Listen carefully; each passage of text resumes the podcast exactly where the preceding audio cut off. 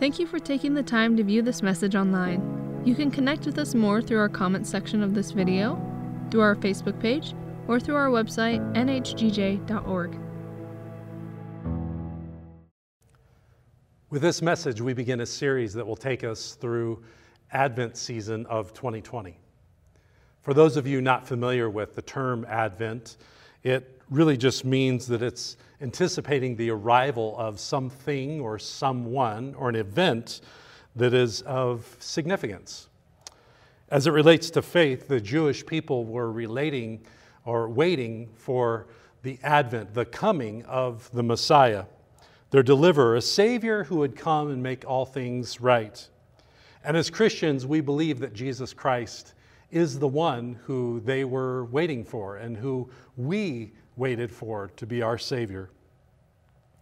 The waiting had come to an end when Jesus arrived and he was born in Bethlehem.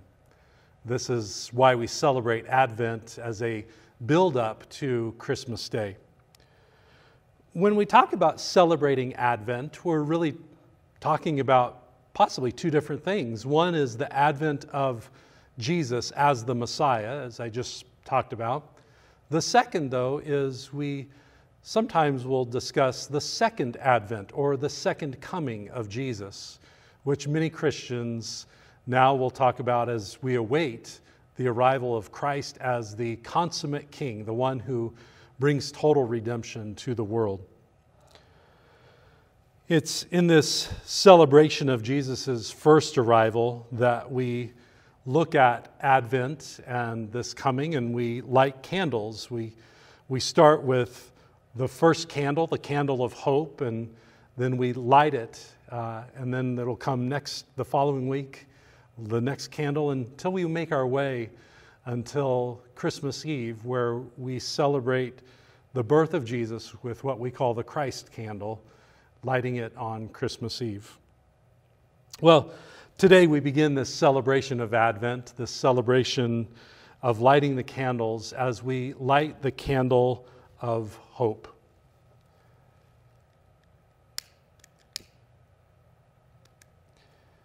In lighting the candle of hope, I want to begin with a word of prayer, and then we're going to watch a short video clip put together from the Bible Project that really gives us a good perspective about what the biblical view of hope is, how hope is presented in the scriptures, and how it relates to us as a people of faith.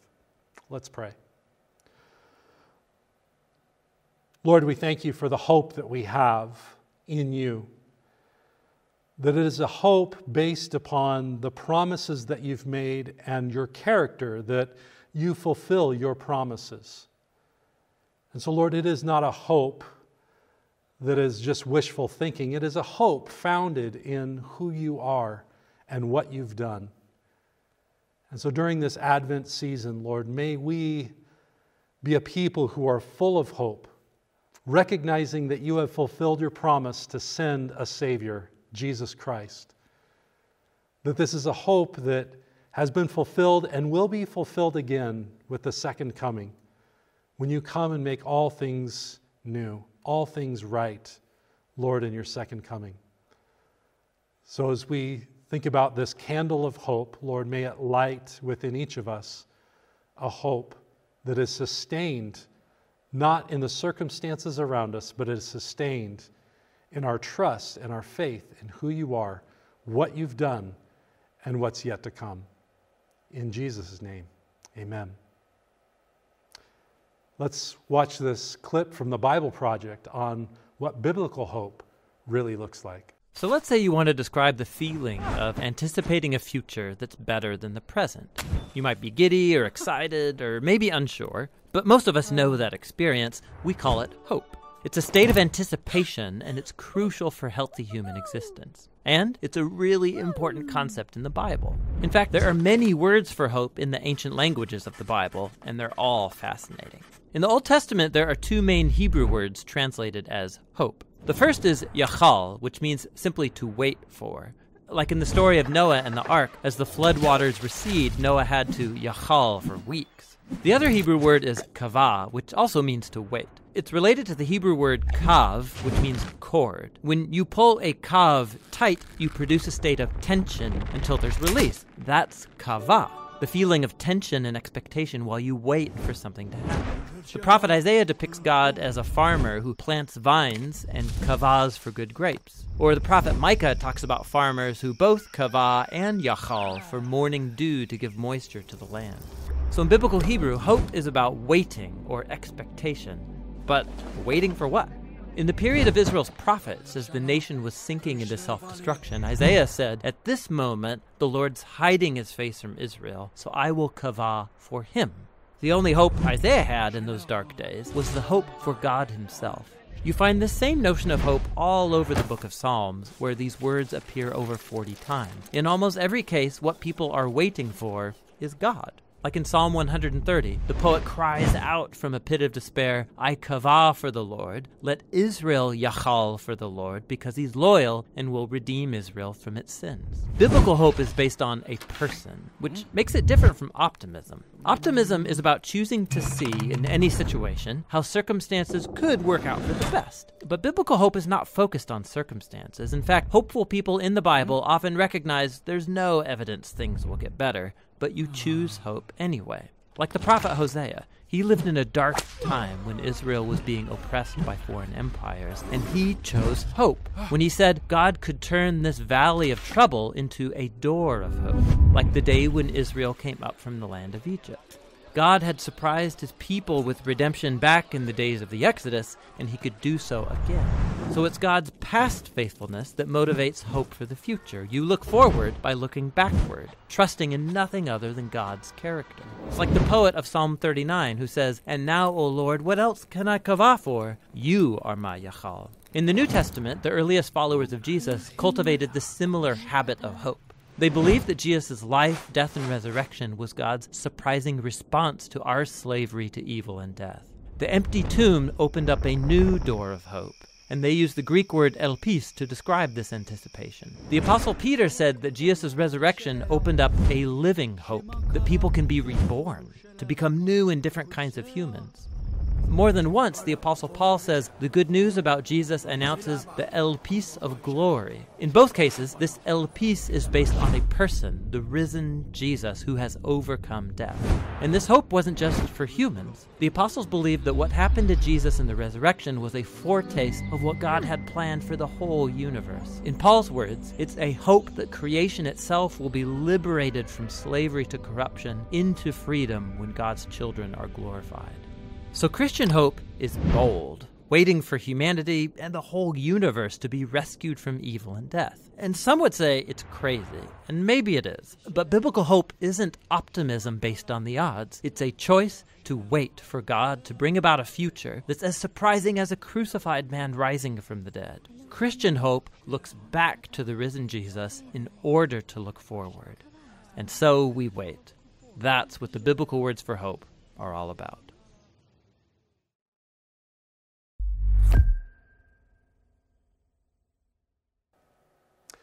I found that distinction between hope and optimism particularly helpful.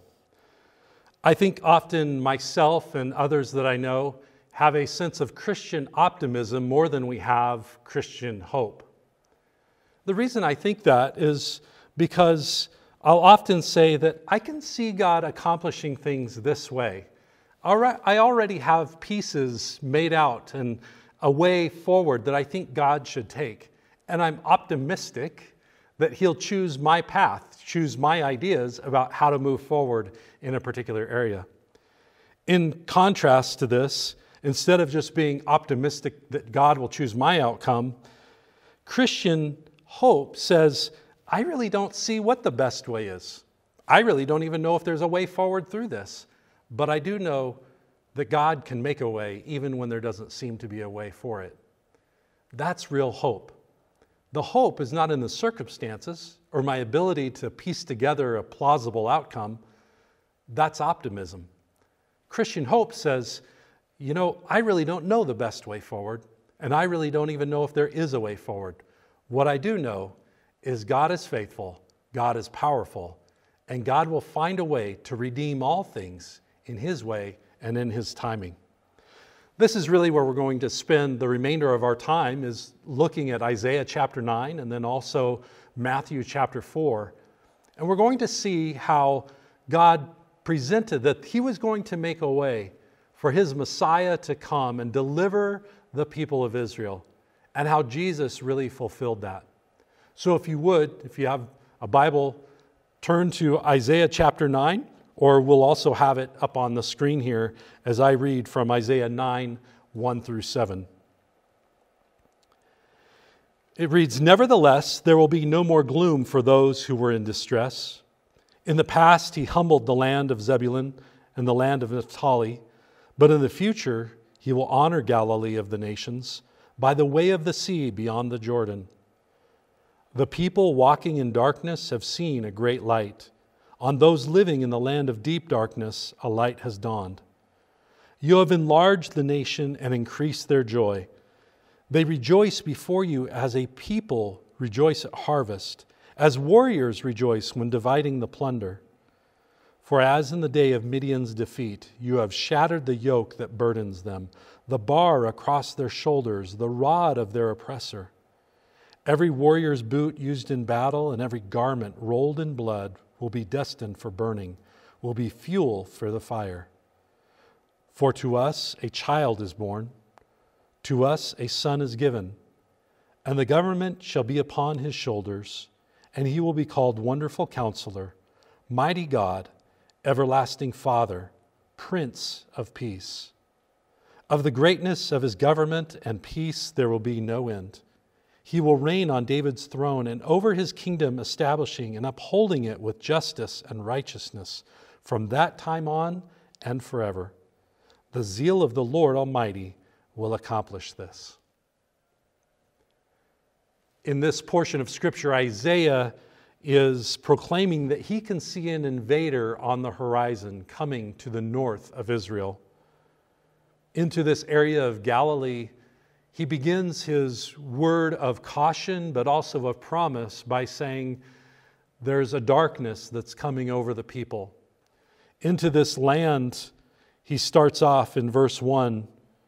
There's this gloom, this hum- humility, humiliation that has really that has come to the land of Zebulun, the land of Naphtali. This Galilean region has come a darkness.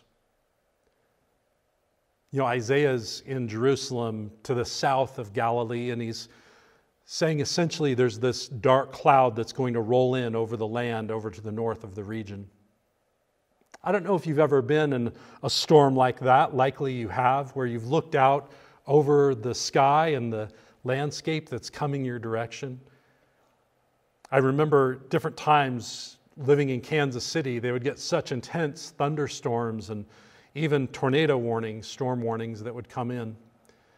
People would go outside, it doesn't sound like the best idea, but they would know a storm was coming and they would look out to the horizon and it could be completely blue in your area, but all of a sudden you'd see these dark clouds rolling in, a thick darkness, heaviness that would just come over everything.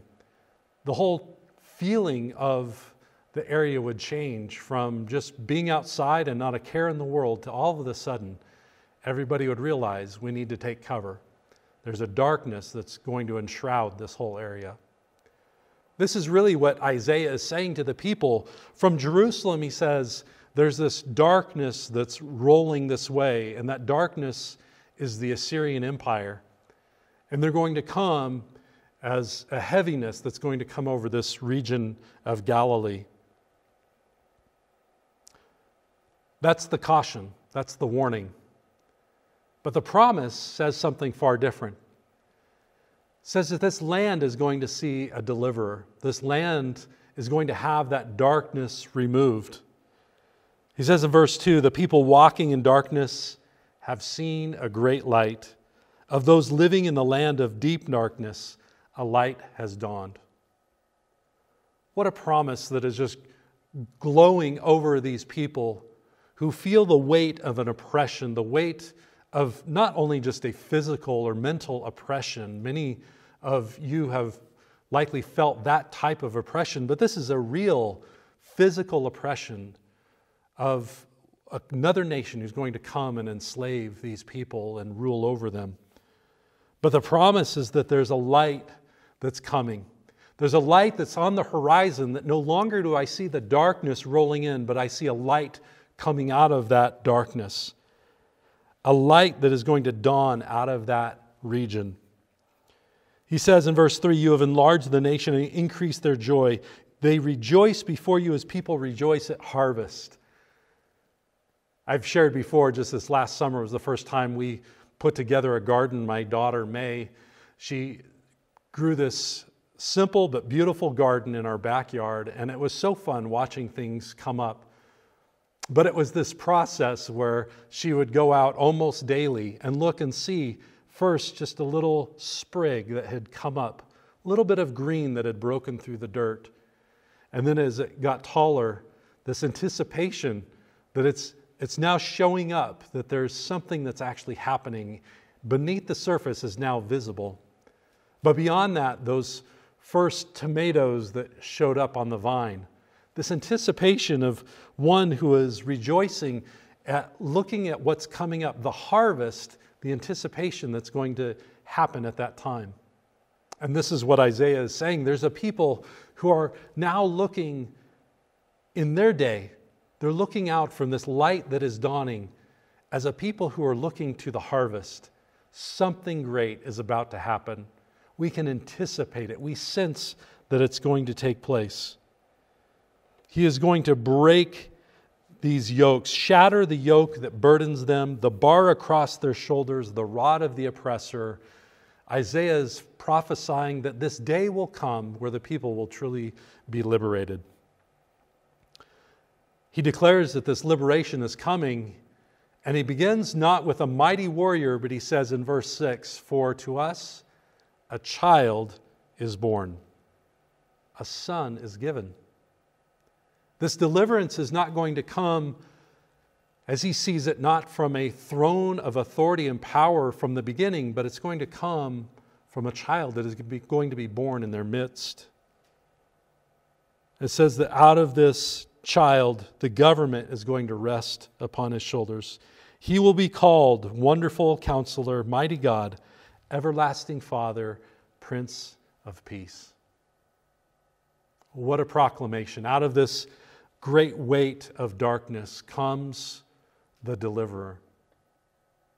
I love that we have not only Isaiah's declaration about this, that you've worshiped other gods, and so this oppression is coming upon you. The Assyrians are looming large, and they're going to come over you as a dark cloud. But he also gives them this light of hope. And so we have these two elements within Isaiah's prophetic word in chapter 9.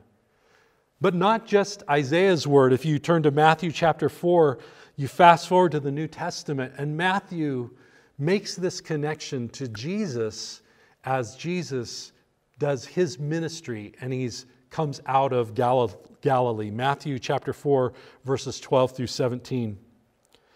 It says, When Jesus heard that John had been put in prison, he withdrew to Galilee. Leaving Nazareth, he went and lived in Capernaum, which was by the lake in the area of Zebulun and Naphtali, to fulfill what was said through the prophet Isaiah Land of Zebulun and land of Naphtali, the way of the sea, beyond the Jordan, Galilee of the Gentiles. The people living in darkness have seen a great light, and on those living in the land of the shadow of death, a light has dawned. From that time on, Matthew says, Jesus began to preach Repent, for the kingdom of heaven has come near. What a beautiful and such a powerful picture that God brings to us first through Isaiah as he proclaims this dark cloud is coming over this region of Israel. Over Galilee is a heaviness that will weigh upon all of the nation as they see it coming their, this direction. Then you fast forward to Matthew, and under the leading of the Holy Spirit, Matthew says, Do you remember what Isaiah said, what was going to happen in Galilee and that heaviness that was going to come? But then out of that heaviness comes to us a child, a deliverer, who brings the kingdom of God with him. And then Matthew points us to Jesus, and he says, From that time on, Jesus began to preach, Repent, for the kingdom of heaven has come. Matthew makes the connection between the two. He says, This is what Jesus is. He is the Messiah, He is the fulfillment of that light that is going to break forth out of the darkness. Out of that northern region of Galilee, now comes a light. The light of life in Jesus Christ. It's shining and coming out to the nations. I highlight these two portions of Scripture in relationship to hope because uh, they are at the heart of what it means to have Christian hope. When we hold on to Christian hope, it moves us beyond just being optimists, beyond people who can look at the circumstances and piece together some scenario in which God can move and act on our behalf. In contrast to that, God calls us to a Christian hope where the weight is so much more weighted in our trust and our belief in His character and who He is and what He does. I want to point to you a couple ways in which we find Christian hope as what God calling us to and to not just be an optimist. The first one is that hope trusts in God's timing for accomplishing his redemptive purposes.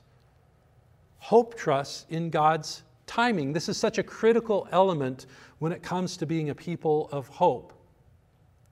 If we can see it and if we have our own timing worked out, that's not really hope as much as it is our plan and asking God to bless and work our plan.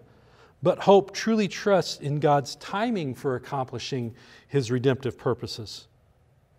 If you had asked Israel for God's timing for accomplishing redemptive purposes, they certainly would have hoped and they would have planned for it to occur more quickly than it did for them. It's in our nature to believe that things will happen in a matter of days, if not even hours, that God will act and do the things that we desire that He would in such a short period of time. And yet, God seems to almost always be working on a different clock than what we're working from. Redemption's timing is rarely quick, and we're rarely ready for it when it actually happens. God, in bringing his redemptive purposes, is often much more long in the approach, in the way that it comes to us. But it's quick in its arrival when it actually happens. Meaning that how often is it that you or I get busy, we get preoccupied, we believe that God is late in addressing the needs that we have. We feel sometimes that God failed to show up or is too late in showing up for when we need Him. We get busy doing other things, we get distracted, uh, we, we get tired of waiting upon God.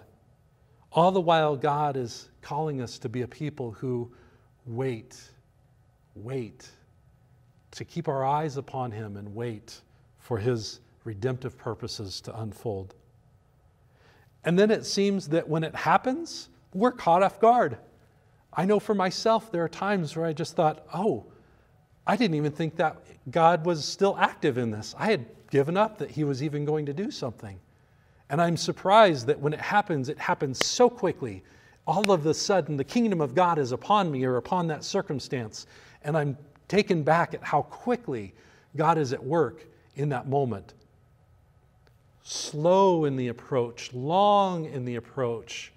Wait and wait. And then when God shows up with his redemptive purpose, when God addresses the need that we think we had waited so long for, it happens so quickly that we're almost not even ready for it.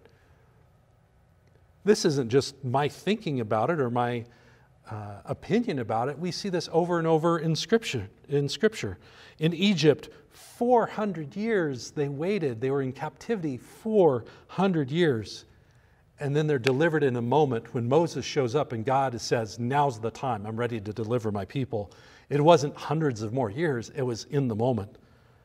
Waiting for the Messiah, the people of Israel had waited under the oppression of one nation after another, waiting for the Messiah, waiting a period of silence where they really hadn't heard much from the prophets of what was happening. And then Jesus appears to them after such a long period of waiting. Jesus appears to them not with a ministry that goes on for 40 years, not with a ministry of even 20 years, but Jesus' ministry that takes place over a period of approximately two to three years. Quick, this longing of a Messiah, this long approach, and then a quick moment, the deliverance comes. The deliverer addresses the needs. The Savior is in the moment, and Jesus delivers us. Even the disciples were thinking that Jesus was going to return in the moment. The book of Acts records that Jesus told them that he was going to ascend and go to the Father, but they were to go into all the nations and they were going to proclaim the message. But they should be ready, he will return. And so, as Jesus ascends, it says those gathered about were looking at him as he ascended into the clouds, and they were looking up, and they stood there waiting.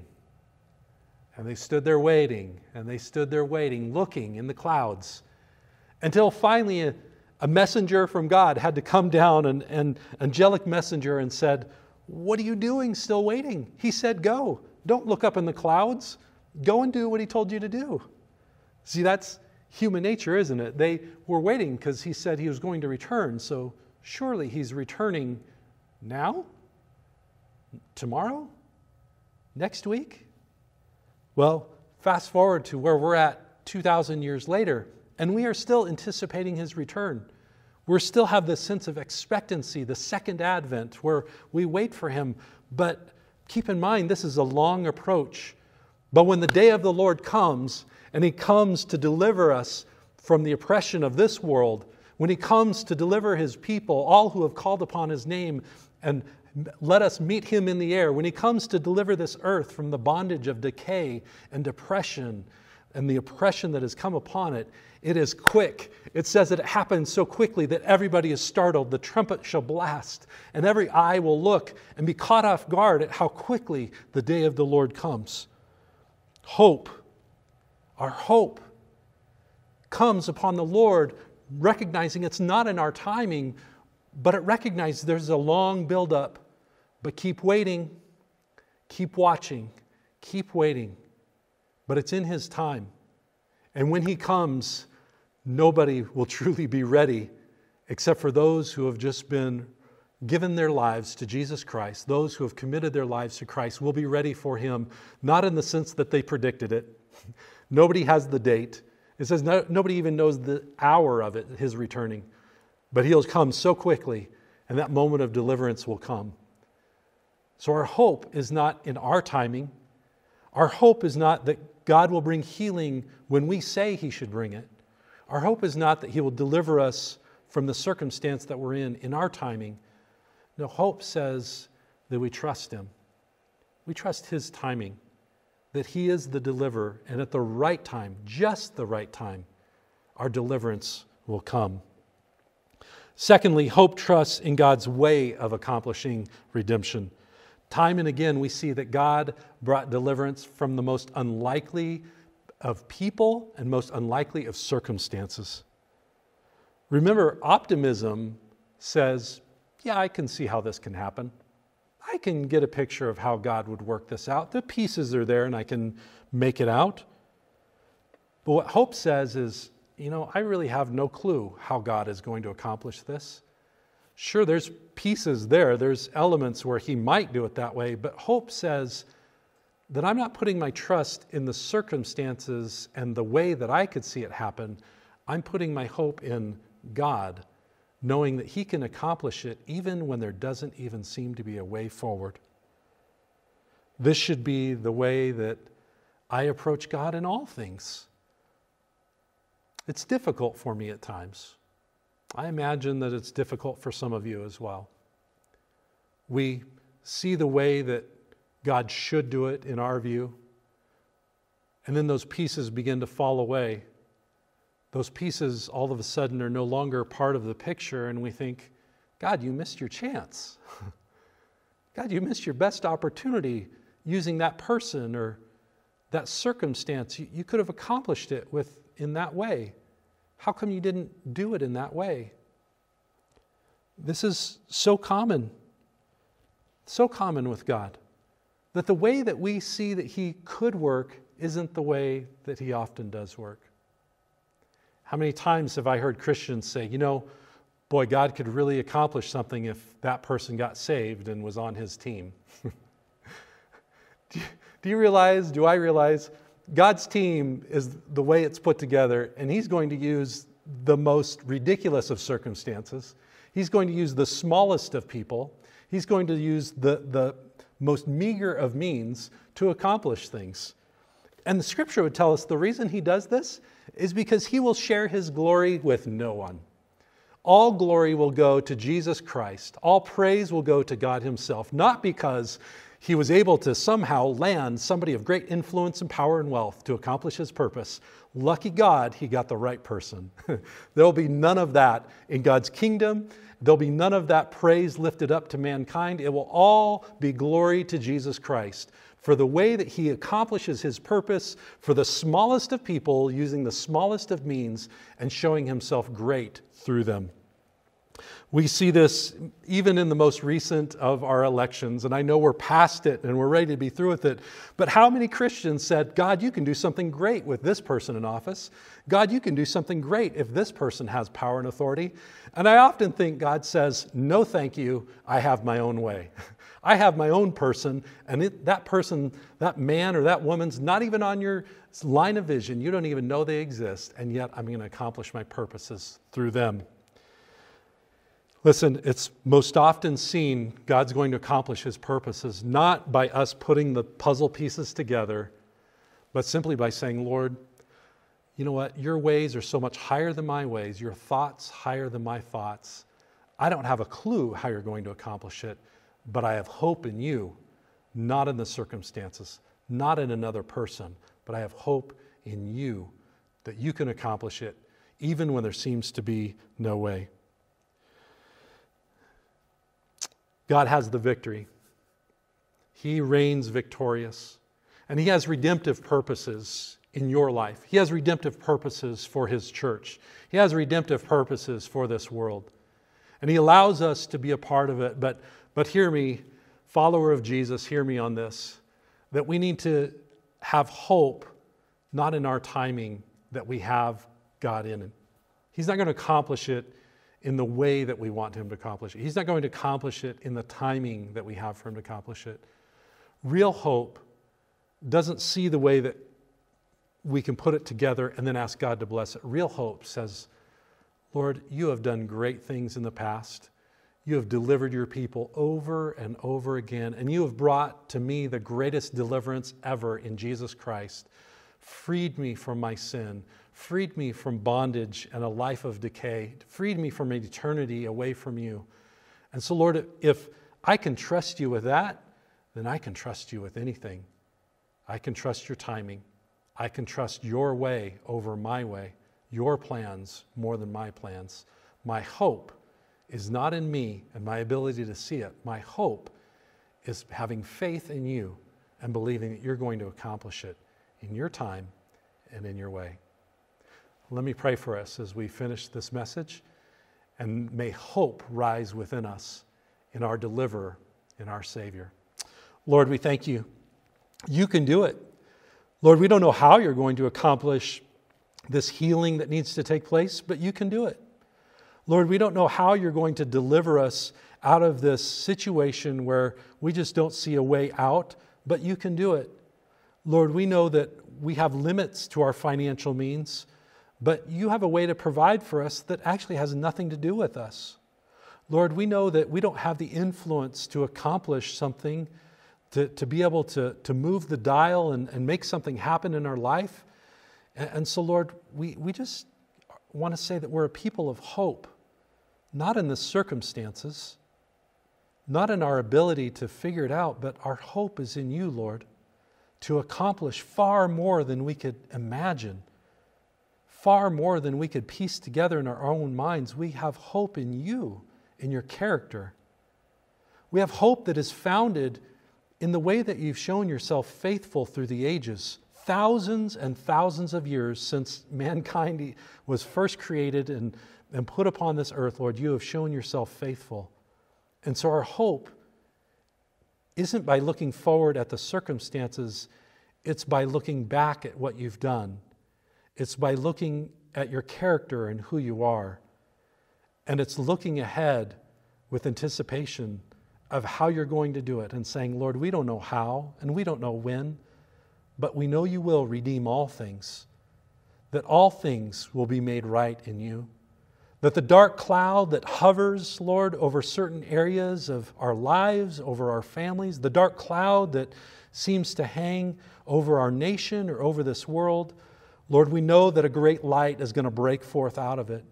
We know that the redemption of Christ draws near in any area, Lord, where you come into with your power and authority in your timing and in your way, deliverance comes to those who wait upon you and trust you. Our hope is in you, Jesus, our Messiah, and we anticipate your coming again. In Jesus' name, amen. You can find more resources for this service at nhgj.org. Email us your prayer requests to prayer at nh4gj.org. If you are a new follower of Jesus, we have a free resource for you called Following Jesus. To receive a copy, send a request to info at nh4gj.org. If you would like to partner with our ministry through giving, you can do that online at nhgj.org/giving or by mail to 641 Horizon Drive, Grand Junction, Colorado 81506. Thank you for being with us, and may the Lord bless you.